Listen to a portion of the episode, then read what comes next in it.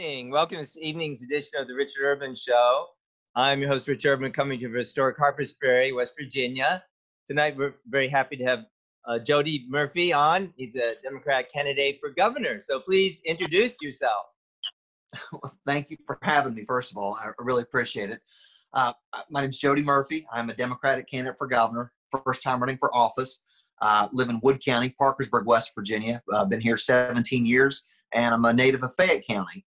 Um, married for 23 years, wife, three boys, four cats. Um, I currently work for FedEx. Before that, I worked for the uh, Pleasants County Chamber of Commerce and the Pleasants County Development Authority. And I was a newspaper reporter for about almost 15 years, working in Beckley and Parkersburg. Okay, cool. That's good. All right. So, could you tell us like the three of your main like campaign or platform points you're running on? Sure, sure. My, my big three, and, and, this may or may this may not apply as much to to your area, to Harpers Ferry, to the Eastern Panhandle, but my main platform, my number one goal is to recruit and retain residents. You know, I, I tell folks all the time, I'm running because I want my children and my children's children to live in West Virginia. I don't want to go to North Carolina to visit my kids. You know, most of the state has been losing population since the 1950s. We are hemorrhaging population. And the population that we're losing is, is our youngest, our best, our brightest, and our working tax paying population. So I want to recruit and retain those people. We need to grow our tax base. You know, I tell people we need more taxpayers, not more taxes. So that's really my biggest platform. And my second is to diversify the economy, grow and diversify the economy. And I know those are big things. Those are things that, that a lot of people have been saying for, for, for decades of governorship. But I believe I can do it because I've done it. I did it in Pleasants County. I've done it in the Mid Ohio Valley. Okay. So yeah, interesting. Well, since you mentioned the uh, growing like the um, population, what are your ideas on that? How would you um, go about that? Well, when we were in Pleasants County with the Chamber of Commerce, we did a promotion where we would pay people to live in Pleasants County. We paid folks $2,000 to build or buy a home in Pleasants County. It, it, it, was essentially a rebate on their first year property taxes, but we cut them a check. If anyone built or bought a home in Pleasants County, we gave them $2,000. You know, and you can look at it as a coupon. And maybe they moved to Pleasants County, maybe they didn't, but I think it gave Pleasants County an edge to look at over their neighbors, Tyler County, Ritchie County, and even Wood County. I think they, they got to look at it. You know, so I want to do that. Um, I want to create entrepreneurship zones to in smaller towns, in smaller areas that, uh, that used to be really, you know, uh, prosperous. You know, I'd like to create you know entrepreneurship zones. I want to create income tax-free retirement communities. Um, I, I think that there are seniors that don't want to retire to Florida. I think there are folks in the Rust Belt will find it's cheaper to retire to West Virginia, where there are still four seasons. And we can take places like Welch in the deep southern part of the state of West Virginia and refurbish it in town, creating infrastructure, creating better walkways, sidewalks, mobilities and creating different sizes of assist, different sizes and types of assisted living facilities, and around which will spring up additional restaurants, uh, drugstores, you know, uh, shops and centers that cater to senior living. How would they become income tax free? Would that have, wouldn't that have to be passed by the legislature or something? it would. It would. It would probably it would have to be approved by the legislature as well as the county. So it would start as I'd like to do it as a pilot program to see if that's something that we can attract. But I think if it's income tax free, you know, as you know, Tennessee and Florida are both income tax free states, and that's where folks like to go. So I'd like to try it as a pilot program. Okay. All right.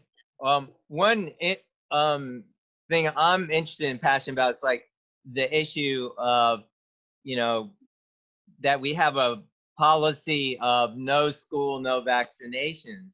And the reason I'm mentioning at this stage of the interview is that, you know, I know a bunch of parents who moved out of the state because of that. What's your stand on that? Is that a good policy? Like, no school, no vaccinations, no exceptions, no religious exemptions, no personal exemptions. What do you think?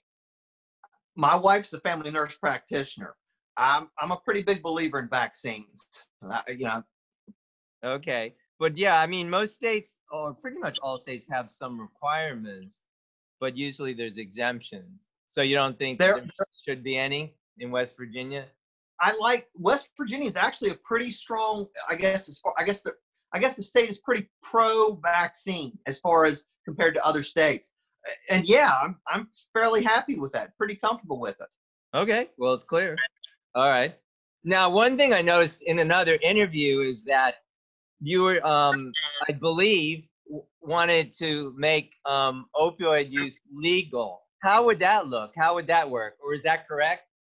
Not exactly. I, I think I, I'm promoting uh, the legalization, the full legalization of cannabis.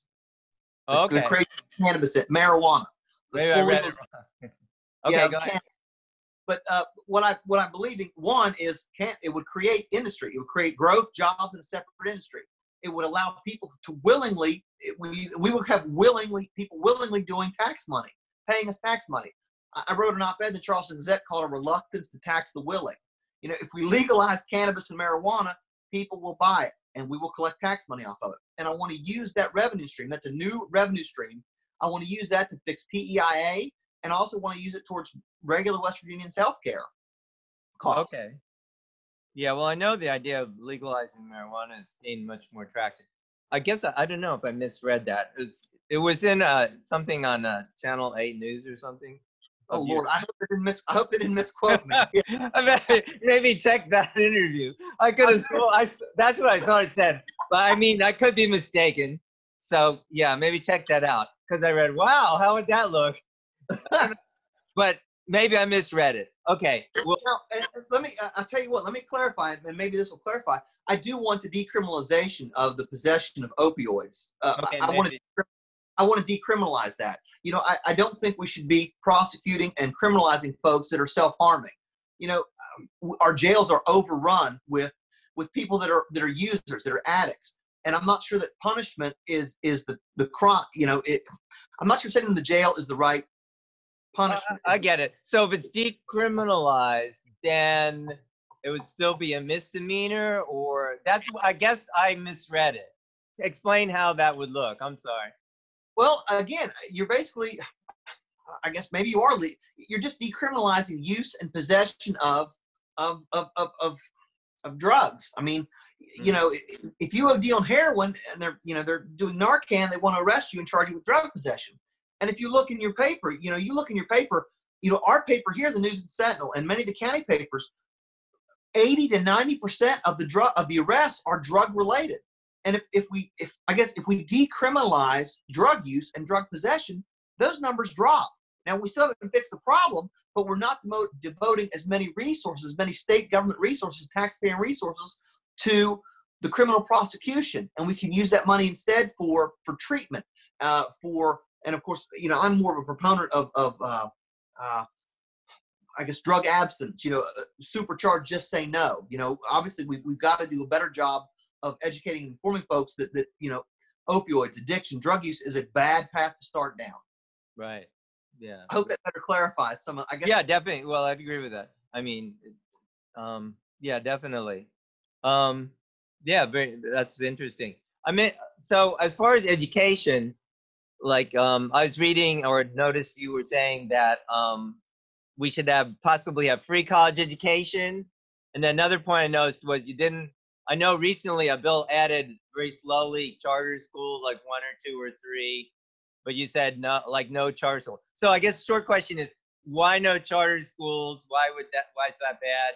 And also the free education, like how would that look? Does everybody need college? And and or how would you pay for it? Okay. Well, one with charter schools, my my my my biggest fear with charter schools is it takes money away, public money from public education, and it, you have places that that cannot afford that. You know, Calhoun County, for instance, if there was a charter school, you would decimate the public school education in Calhoun County. That's my my biggest concern with charter schools is it takes money, public public money from public education. Um, now, what I'm proposing as far as post-secondary, what I'm proposing is the opportunities for free post-secondary education. And what that means is, let's say Berkeley, Berkeley County, or even Harper's Ferry, they voters would, would go to voters and give them the opportunity to pass a post-secondary school levy, like a school bond or a library levy, mm-hmm. in which they agree to be taxed as a group. And that money is set aside. That tax money is set aside to provide free post-secondary educational opportunities for their residents' children. And that could be different. That could be a number of things. It's pretty open ended. As you pointed out, you know, not everybody needs to go to college or needs a four year degree. But I'm sure you know anybody that graduates high school to get a decent job, they need something more than a high school diploma. This will help that. You know, generations ago, we decided we were going to pay for our kids to attend to attend you know school for education. We started elementary, we started high schools. Well, that doesn't cut it anymore. So we have to do more. So I, am proposing the opportunities for free post-secondary education that, that your county can provide, that your region can provide, or your town can provide. And can you imagine if Harpers Ferry is one of the first places in the state of West Virginia or the Eastern Seaboard that's going to send their their residents' children for post-secondary educational opportunities their taxpayers? You know, and again, that could be anything. It could be a four-year degree, or it could be a two-year degree, or it could be a welding certificate or a chemical operator's license. But it, it would it would it would be open-ended, you know, up to I guess to the voters to decide how they would word that, how that would work out. Well, right, generally people. Uh, I mean, you know, as the property taxes go, I guess, well, the great majority for um, local school. So already, it's hard to see how people would want to pay twice as much or something. Well, but anyway. I, I think it depends. Again, you're getting a little more bang for your buck here. I mean, you're not sending your kids to high school. You're sending your kids to you know, to get a chemical operator's license or to get a welding certificate or to get a four-year, two-year degree. So I think one, you're promising them a little more bang for their buck. And you're right. Uh, uh, what it's usually about 70, anywhere from 70 to 77 percent of our property taxes go towards public education, the county educational systems. But again, I think you're getting more bang for your buck. And this may not be something everybody in state wants to do, but I think I can convince somebody, some region in the state of West Virginia, to give this to try to increase to, to, again this is a tool to recruit and retain residents okay well that's that's an interesting interesting idea about that what do you think like you're talking about um yeah well this the how regulations are in taxes like i know something that's discussed often is like the business inventory tax and with other candidates also we are discussing like there's a personal income tax personal property tax business inventory tax. What's your opinion on the, like those three taxes? Are they good, bad, indifferent? Well, one, businesses are not paying enough. They're not paying their fair share. You know, you and I, working tax-paying West Virginians, we make up 75% of the state's annual budget. 75% of the state's four and a half billion dollar budget is funded on you and I, on our backs not on business, not through business inventory tax, not through severance taxes. Those make up less than 12% of the state's annual budget. Less than 12% of that. So businesses need to pay their fair share. They need to pay a little more. And we need to be charging a lot more in severance tax. We need to raise our severance tax. Um, I, I, don't support a repeal of business and inventory taxes. I don't support lowering severance taxes. You know, uh, for those who are, oh, I'm sorry, the severance sure, tax. Ahead. Can you uh, if those who aren't familiar with it, what explain the severance tax? Severance tax is tax money taken on on exports, particularly coal, uh, oil, natural gas, tim, timber, any of our raw materials that leave the state of West Virginia are subject to a severance tax. Okay. And I think we only charge about one to two percent on severance taxes, depending on the the, uh, uh, the, the, the the the exports that we're talking about. You know, coal is a big one. They just lowered the coal, the export tax on coal, the severance tax on coal here recently. Okay. All right. All right. Okay. Yeah, I can kind of see see what you're saying there. So I noticed that, and some things like you mentioned about regulations. I was seeing maybe in that interview or somewhere. So you wanted to maybe reduce the size of government or not? I mean, can you talk a little about that and regulation? Well, you know. Sure. I don't know about I don't know about increasing regulations, but you know this, this the size of the West Virginia DHHR is uh, it's two to three times larger than any other entity in the state of West Virginia, any other entity in state government. It is it is incredibly huge, and we provide a ton of services through it to a, an array of people, an array of services. And I guess I look at, at reducing the size of government. You know, again, and it goes back to our, our tax base you know, as people continue to leave, our working tax-paying West Virginians continue to leave, the folks who stay, our tax base continues, our tax burden continues to grow. And it's not going to get cheaper anytime soon because costs go up. You know, the cost of asphalt and concrete and construction material mm-hmm. goes up every year. You know, teachers want to raise, you know, they get a, the building cost of living raise and they want additional raises yearly. Well, to pay for that, you know, they have to raise our taxes. And as, again, as we lose population, our tax burden continues to grow. So yeah, you know, I want to look at, you know, if I can't recruit and retain, maybe we need to reduce the size of government as well and some of the services that we provide. Right. Well, well, there's that old saying, you know, there's never a dollar the government can't figure out how to spend. I mean, there's some truth in that, you know. I, I, you're, I think you're right. There, there is some truth to that. Yes. Yeah, that's true. Um, one thing with the COVID 19 situation, so we see that governor justice and a lot of governors have, you know, put in a lot of mandates, uh, lockdowns, and different restrictions. So, do you feel that's violating constitutional rights, or you think it's just about right, or it's way overkill, or what's your opinion on that? I think Governor Justice, I think he's doing pretty well. I think he's following. I, I think he's following some of. The, I think he's following the right advice. And I know there's a concern about that being a slippery slope with with overstepping, you know, the governor overstepping his powers, and you know, and I think that that is certainly a valid complaint. And you know, if things prolong, I can certainly see that that that beginning to shift the other way. It's like, yes, you are overstepping your bounds. But I think at the time that, that, that we had the pandemic, that we were really, you know, concerned about the unknown, I think they were taking a lot of a lot of good steps, uh, a lot of steps in the right direction. And of course, now that the governor's easing some restrictions, you know, I hope those work. I hope those are in play. But at the same time, you know, we need to be listening to our experts. You need to be listening to what the CDC and the, and these experts are telling us to make sure that we, you know, we can avoid uh, another I guess Spanish flu outbreak, you know, pandemic. That's sort of yeah. those results. I see. Well, I'm pretty opinion that if you looked at any of my uh, materials, that I, I err on the side of freedom. But the point is, yeah, that seems like there are a lot of restrictions. But anyway, I just wanted to get your um, viewpoint, you know, on on that issue. I think that that is a really, um, you know, a big big issue about you know constitutional freedoms and you know it is rights. You also have to keep in mind this is very unique. I mean, this is a once in, this is literally a once in a lifetime event that's happened to us.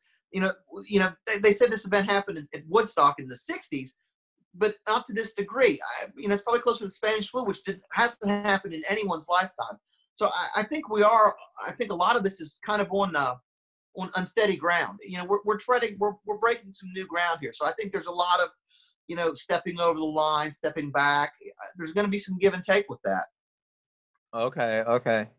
Yeah, I mean, there's concern that some businesses may never reopen. Also, it's setting an awful precedent because, you know, what are the conditions for the future, you know, for these things to happen yeah. again? You know, could. And I think those are valid.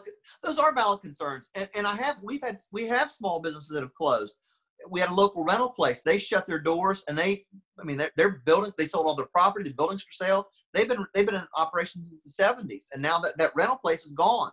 You know, so yeah, I mean, it you think that was related? Again, just now they did that. You mean? They closed about three weeks ago, four weeks ago. I mean, it was shortly after the the COVID. I mean, they they closed due to the economic conditions. Wow. Well, right. That's a really good point. If you can't like pay your employees and yeah, I, I don't know. I mean, I do know. I I, I have. I think there's a lot of problems with with that. Okay. Um. Yeah. So attracting new residents state. Do you have any other? Um. You mentioned. I think about. Yeah. How would you like? Were you talking about or tell us how would you like try to diversify? You know, the economic base. Like maybe just to run over that a little bit more. Sure. One of the proposals I have is to give land away. I want to give land away to attract uh, business and industry. There's there's a there's a I think it's an 800 acre site in on the Kanawha Boone County line called Rock Creek. It's about 800 acres, 700 acres. There's been nothing put on, nothing. Well, what if we gave? What if we offered to give away 100 acres? Hmm. Uh, if you recall, Amazon Amazon recently they put out a, an RFP for their Amazon headquarters, Amazon 2 headquarters. Uh, yeah, the one that ago. was going to be in New York. I'm not sure if that's where it is. Yes, no, it didn't. It got killed. AOC killed that deal. She killed it. However, every major metropolitan every major metropolitan city in the country bid on this. They they all bid on the Amazon headquarters. So what if we could reverse engineer that? What if I've got 100 acres in Kanawha County that I want to that I want to give away for business and indus- industrial use. And we say, hey, what do you have? What's your proposal? If we give you 100 acres, what can you put on there for us? And I want to see what we attract. You know, and, and one, we may not like what we attract, but two, two we're going to get, hopefully, we're going to get something. And two, we're going to get people that we know are looking. We're going to get companies that we know are looking to move, which are also going to be leads to, to, to attract other areas. But I want to take development sites, industrial parks. You know, several counties have industrial parks that haven't had anything new built on them in 10 to 25 years. Well, what if they gave away 5, 10, 15 acres for to, to try and track something? You know, again, Yeah. we have to do things differently. I think transparency issue, as you probably know, there's a kind of brouhaha over here over the Rockwool thing because it wasn't transparent at all. We used Right. like a residential light rail area became the Rockwool site. Basically, nobody knew about it until they read it was done. So we, you know, around here, most people think, or at least some people, okay, I think that was not at all transparent. You know what I mean? Yeah, I, I was, you know, I- worked in newspapers. I spent 12 years. I, I covered state government. I covered city government every day, county government. I'm a big believer in transparency. You know, and I know some people don't like, you know, there may not be things that you want out to the public, but I think they need to know. And I'm a big believer in transparency and doing things above board and being open and honest and having discussions. You know, I like to think that most people will have some common sense and can have a reasonable approach to things. Okay. All right. Well, kind of to wrap up, how would you like, uh, or near wrapping up, differentiate yourself from your opponents? You have like four opponents on the right, one, two, three, four. That's right. On the dem- Democratic ticket, you know, what would differentiate you from those other opponents? Well, what what differentiates me from most of those opponents is those guys have money. you know, I'm, I'm the guy that nobody's heard of. Um, however, I'm the fellow with the ideas that have actually done things. I've done economic development. I helped save the coal-fired power plant in Pleasants County. I helped rebuild a grocery store in Pleasants County to keep it from becoming a food desert. I chaired and founded the Mid Ohio Valley Launchpad Competition, which was a new business and entrepreneur pitch contest. In three years, we helped over 80 businesses, small businesses, either grow, expand, or start up. I put five small businesses in a little town of St. Mary's, West Virginia, without spending a dime of government money, just by getting them. I recruited a restaurant, a great restaurant. It's called the Boxcar. I recruited a restaurant to St. Mary's, West Virginia, off of Craigslist. Got the guy to start from nothing. He, he start from nothing. Got him in touch with the building owners. Got him in touch with remodelers, and he, he launched a restaurant. And it's not a success because of me. It's success because of Christian. He's a heck of a restaurateur, knows how, and a great chef. But it's in St. Mary's because of me you know these I, I, when i tell people that i can recruit and retain and diversify the economy i know that because i've done it You mean that- you advertised on Craigslist for that uh, restaurant placement? i, I well i i said hey i said i forget the ad but i ran an ad in uh, i forget where several several high high priority zip codes with like chicago cook county new new jersey where, where taxes were higher you know a lot higher. I said hey i said we've got space you know and we're look we need a restaurant. Our our only sit down restaurant was closing. And i said we need a restaurant you know if you're interested contact me.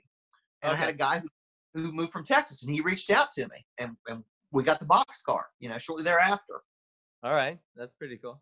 Okay, well, good. Well, yeah. So, in, in uh, anything else you'd like to say in concluding about your um, campaign? Well, I've got a whole lot of ideas, um, a little blog post on my website, Murphy and the number four, westvirginia.com. I'm on Facebook. Uh, my cell number is 304 991 2350. If anybody has any questions, I try, I'm available to talk when I'm not at work. Uh, I try and respond to emails. Uh, you know, I'm pretty open. Um, I like that. I like that. Absolutely. All right. Well, I appreciate your time today. Yeah, thank you so much for coming on, and we'll definitely have this up on video and uh, podcast. So I hope a lot of people will watch and you know make informed decisions coming up in the um, primary on June 9th, and we'll get out and I hope, I hope they make informed decisions as well. And, and I really appreciate you having me. Thank you very much. Okay. Uh, so I'm your host, Richard Urban, coming to historic Harpers Ferry, West Virginia. Thank you for watching, and we'll see you next time. Good evening.